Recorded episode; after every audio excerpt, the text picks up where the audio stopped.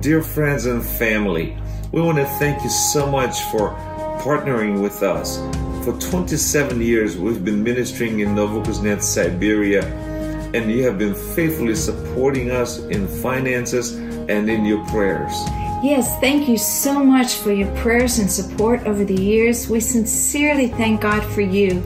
This uh, past month, we did a few outreaches for the lost, and we're so excited that the youth from our church made a video for February 14th. And in this video, they were in two minutes able to reach 34,000 people. It's amazing from the ages of 13 to 35. And we're so grateful to God for the opportunities He's been giving us through media. Yes, also on the 14th of February, we had an outreach for young couples. Couples from our church invited their friends and neighbors. We had over 70 couples show up for the dinner where we shared the gospel, we shared God's love, and we shared God's plan for marriage. And we would like to ask you for prayer for a great event that's coming up Easter Sunday. In Russia, Easter will be on May 2nd and we're planning to launch our third satellite. So please pray with us. God has already blessed us with a building. We would like to set up a gym to reach out to the young people, and we need your prayers. Thank you so much for praying with us. Yes, thank you. God bless you. God bless you.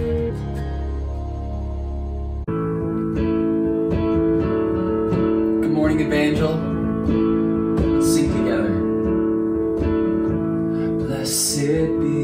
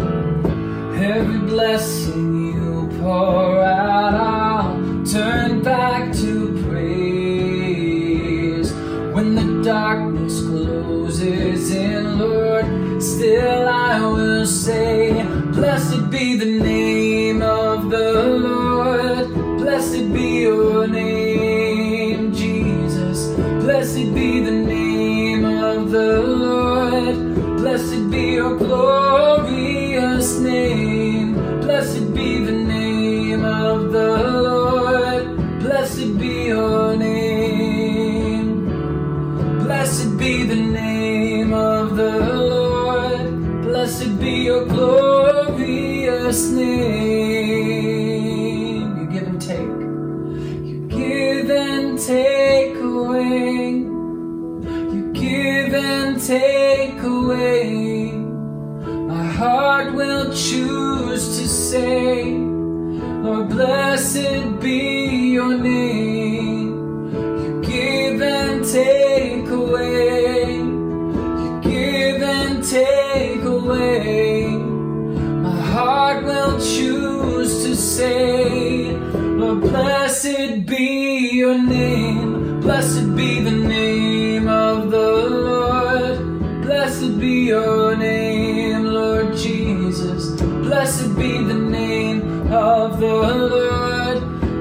be your glorious name. Blessed be the name of the Lord. Blessed be your name. Blessed be the name of the Lord. Blessed be your glorious name.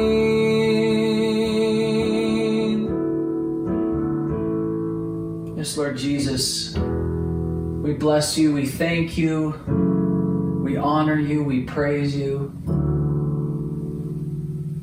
Whatever situation we find ourselves in, whether it's good or bad or or it's a time of confusion or, or a difficult season, whatever it is, oh God. Please help us to always trust in you and to honor you and to look to you and not to despair or to lose hope. Blessed be your name, Lord God. You are good. You are love. We love you. We give you our lives. Please have your way, we pray. In your name, Lord Jesus. Amen.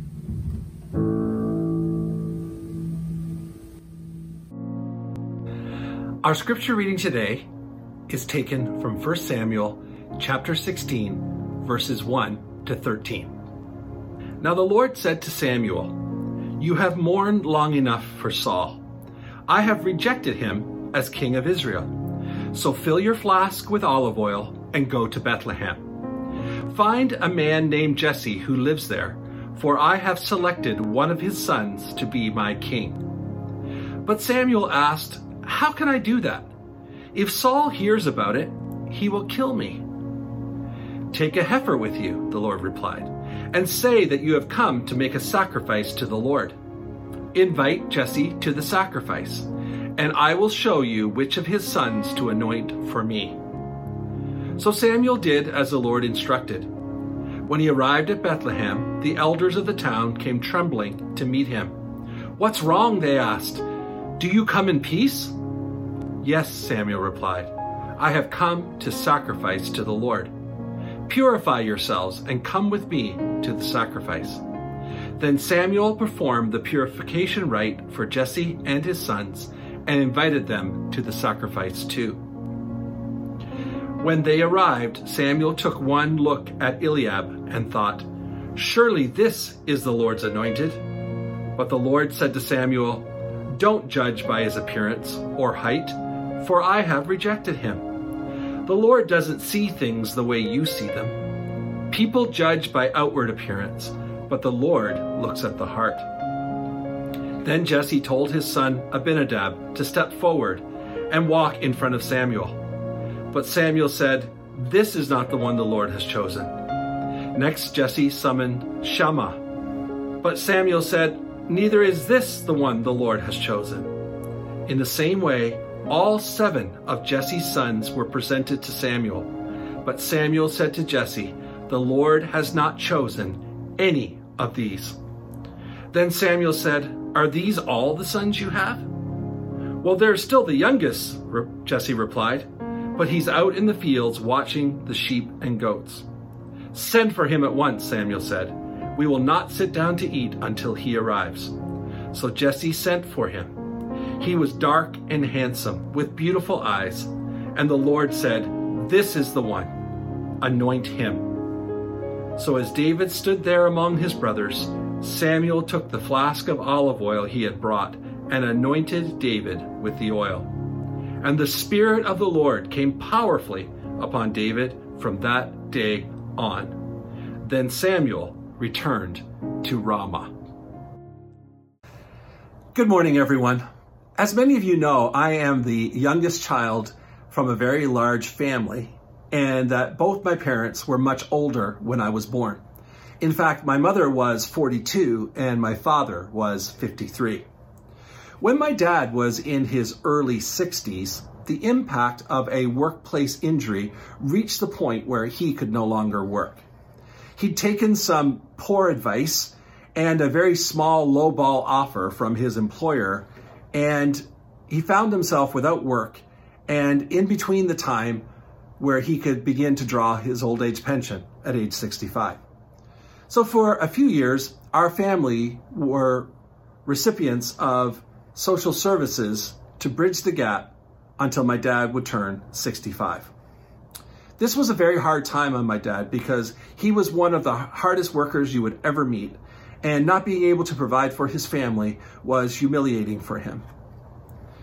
Now, part of the provision that we received from social services was free prescriptions. Our family was given this half page size white cardboard drug card to present to the pharmacist when picking up a prescription. He would fill in the lines, the date, the type of drug prescribed, who it was for, and then no charge. We didn't own a car, so often the responsibility fell to me to jump on my bike and go to the local drugstore and pick up prescriptions.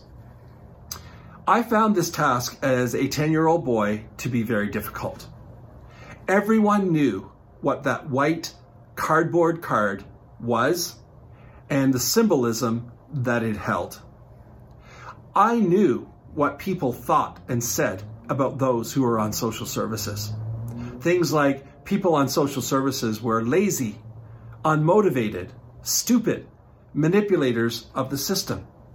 And so I despised that card and all that it represented because I knew my dad was not lazy. He wasn't unmotivated. He wasn't stupid. He wasn't manipulating the system. And I resented anyone who would think differently. I was so concerned with the thoughts and opinions of others that I determined to not ever let anyone see that card and think about my dad and my family in that way. So if there was a lineup at the pharmacy, I would wander around the store waiting for it to clear. Sometimes it took more than an hour to find that window of opportunity to subtly slip that white cardboard card to the pharmacist and be on my way. The truth is, for many of us, our behavior on a daily basis, our opinion of ourselves, the value that we assign to ourselves is shaped by the perceptions and the opinions and the words of others. Today is week four of our five week sermon series, which we've entitled Letting Go, where we have been addressing some things that we must let go of in order to experience the quality of life that God desires for each of us. Today, we will be addressing the importance of letting go of our insecurities that are rooted in what others think and say about us. And so we will be reminded today that we will realize God's full potential in our lives when we let go of our insecurities and begin to see ourselves as God sees us.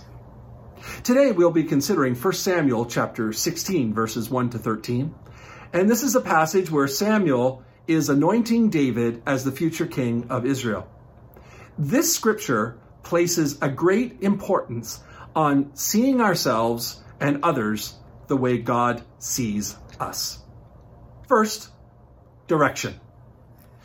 Our scripture begins with God having a conversation with Samuel. Samuel is Israel's primary prophet, and he is mourning the details and the reality of the current king's reign, who is King Saul.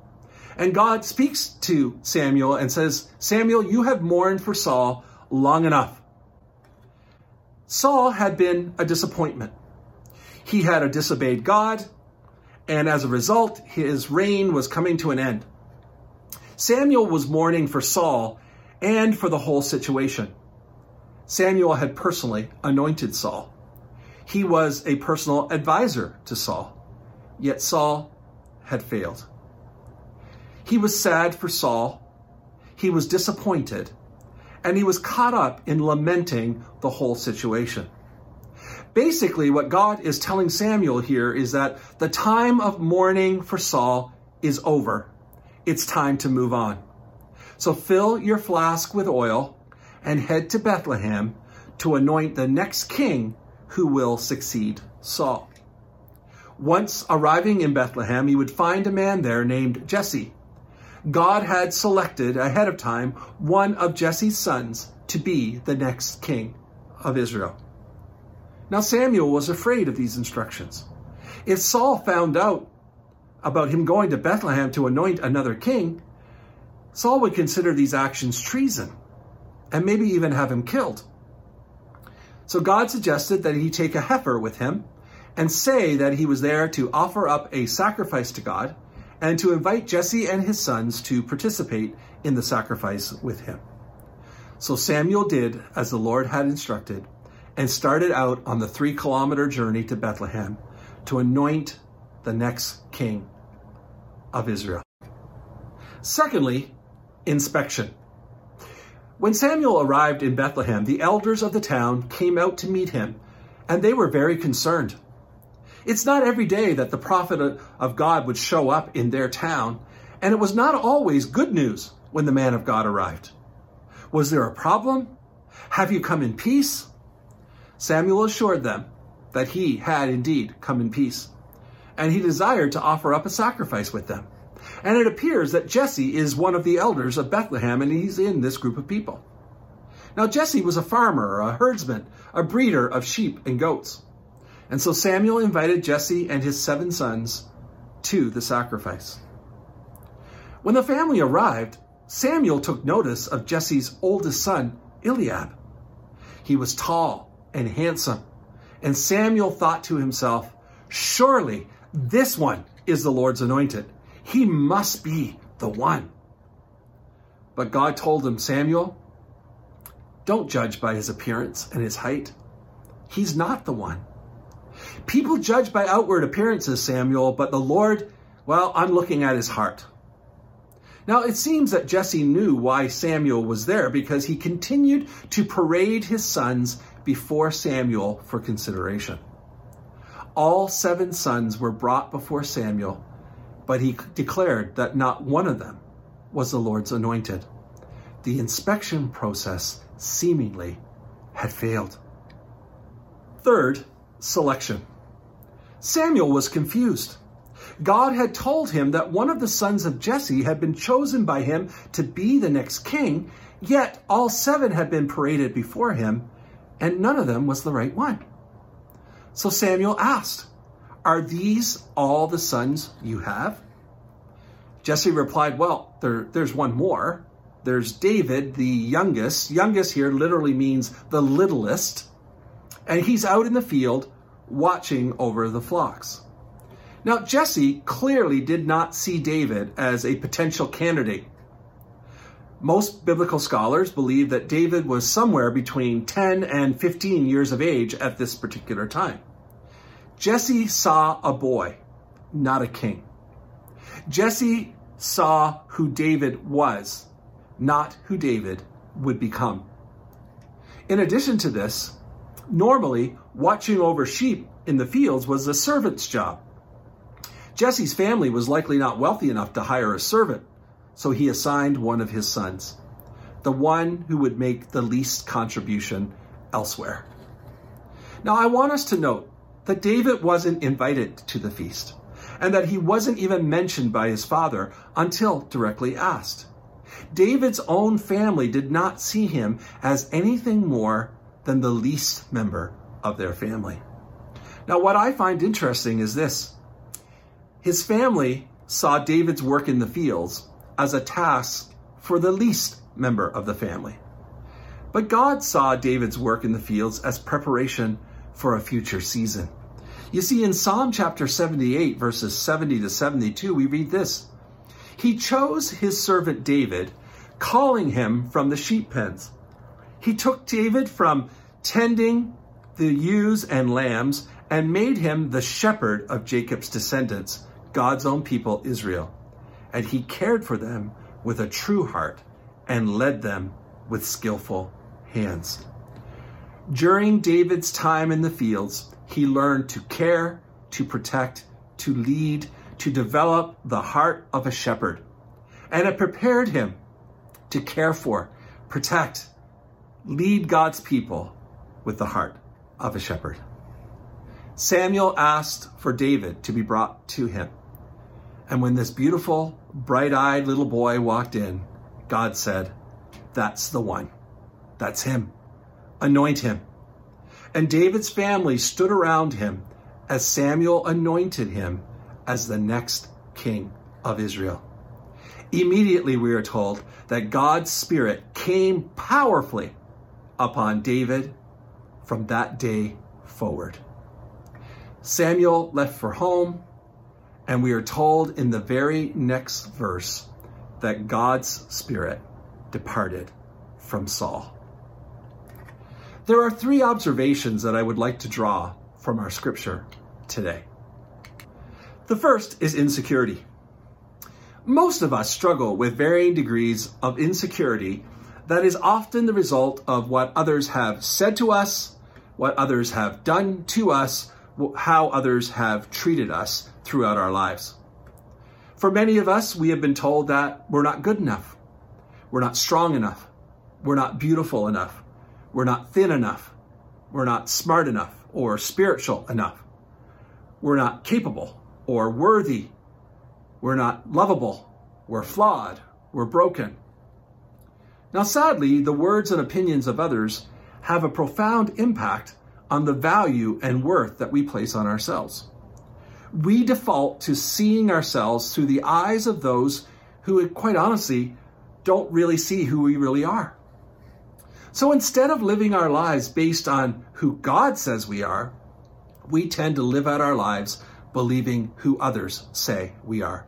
Those who are often so insecure themselves that they cope with their insecurity by bringing others down. It's important for us to remember that what matters most is who God says we are. What matters most is what God thinks of us. He sees things in us that others cannot see.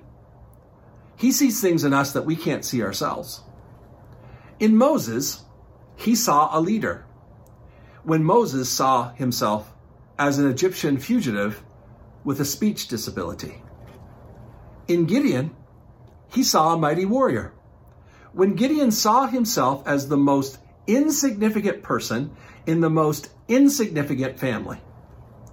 In Samuel, he saw one who could hear the voice of God even as a little boy and who would hold the prophet Eli and his family accountable for their sins when all others saw was just this little boy.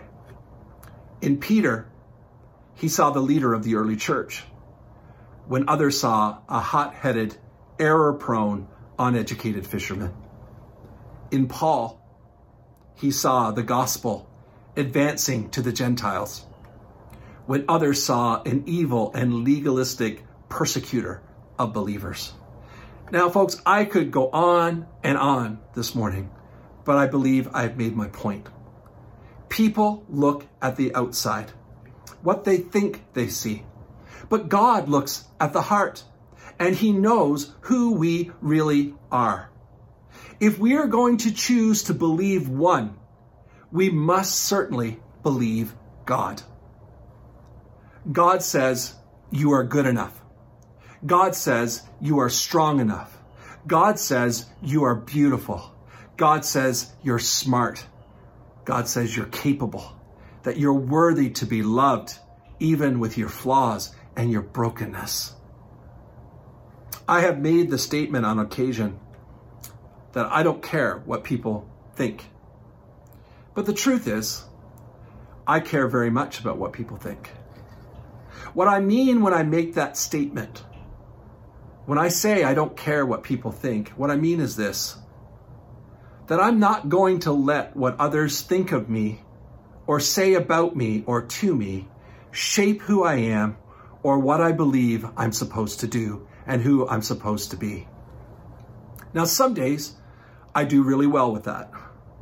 But on a lot of days, the words spoken to me, the accusations made against me, the moments of being misunderstood and judged, the years of being told that you come from nothing dominate my thoughts. And I either feel defeated or incredibly inspired to prove them all wrong. And I have to remind myself daily that what matters most is not what others say or think, but what God says about me. See, He loves me. He's crazy about me. In fact, He loves me so much, He got my name tattooed on His hands. People look at the exterior, but God, He looks at the heart. Secondly, preparation. I have learned that God never wastes a season of our lives. He never wastes a heartache, a disappointment, a struggle, a failure. He doesn't waste it. God takes all of it and uses it to move us forward to fulfill the plans and purposes that He has for us. God is always preparing us for the next season, the next step, the next moment. David's years in the field trained him to be a shepherd to God's people. 40 years in Egypt and 40 years tending sheep prepared Moses to lead the Israelites for 40 years in the wilderness. Folks, God is not wasteful. God is not wasteful. You may have been through a great deal. You may be presently going through a great deal. There may be a tough season waiting just ahead for you. But you can be assured of this God will use every bit of it, and He will make it count in your life. So rather than resenting where we have been, where we are presently, or where we may be some point in the future, ask God to use it as preparation for all that He longs to do in and through your life. And thirdly, anointing. Throughout the Old Testament, we see God's Spirit, the Holy Spirit, coming upon certain individuals that God had chosen in order for them to accomplish specific purposes. In the New Testament, we see the Holy Spirit, the same Holy Spirit, coming upon all believers because now all believers are called to accomplish God's purposes. Folks, the Holy Spirit is the difference maker. It's the Holy Spirit that empowers those who feel inadequate and unqualified and accomplishes things through them that they would never accomplish on their own. Now, in our faith tradition, we sometimes limit the anointing to the leader. But the empowering of the Holy Spirit, the anointing, is for all followers of Jesus, enabling all of us to accomplish amazing things for God. See, the truth is, we're not educated enough, or smart enough, or connected enough, or experienced enough to fulfill God's purpose in our lives in our own strength. We desperately need the empowering of the Holy Spirit. And the good news is, God makes that available to each and every one of us, just as He did to David. In conclusion, this morning, our individual securities are most often rooted in what others think and say about us.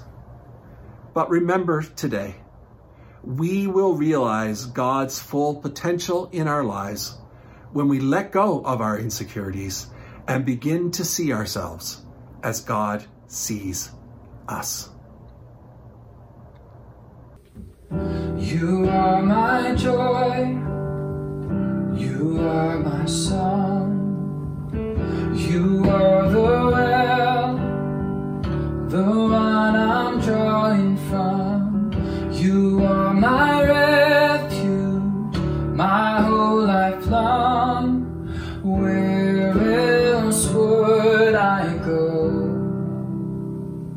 Surely my God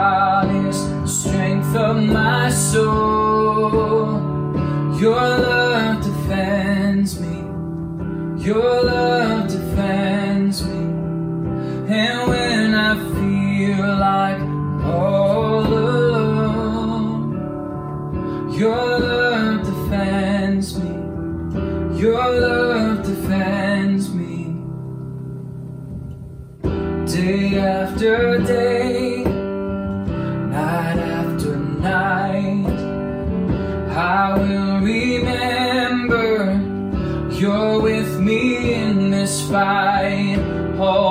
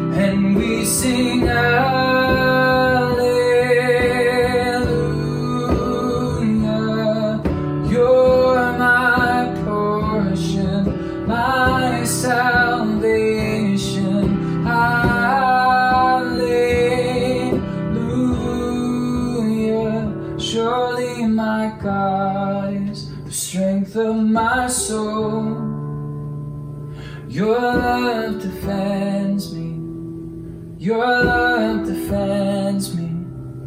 And when I feel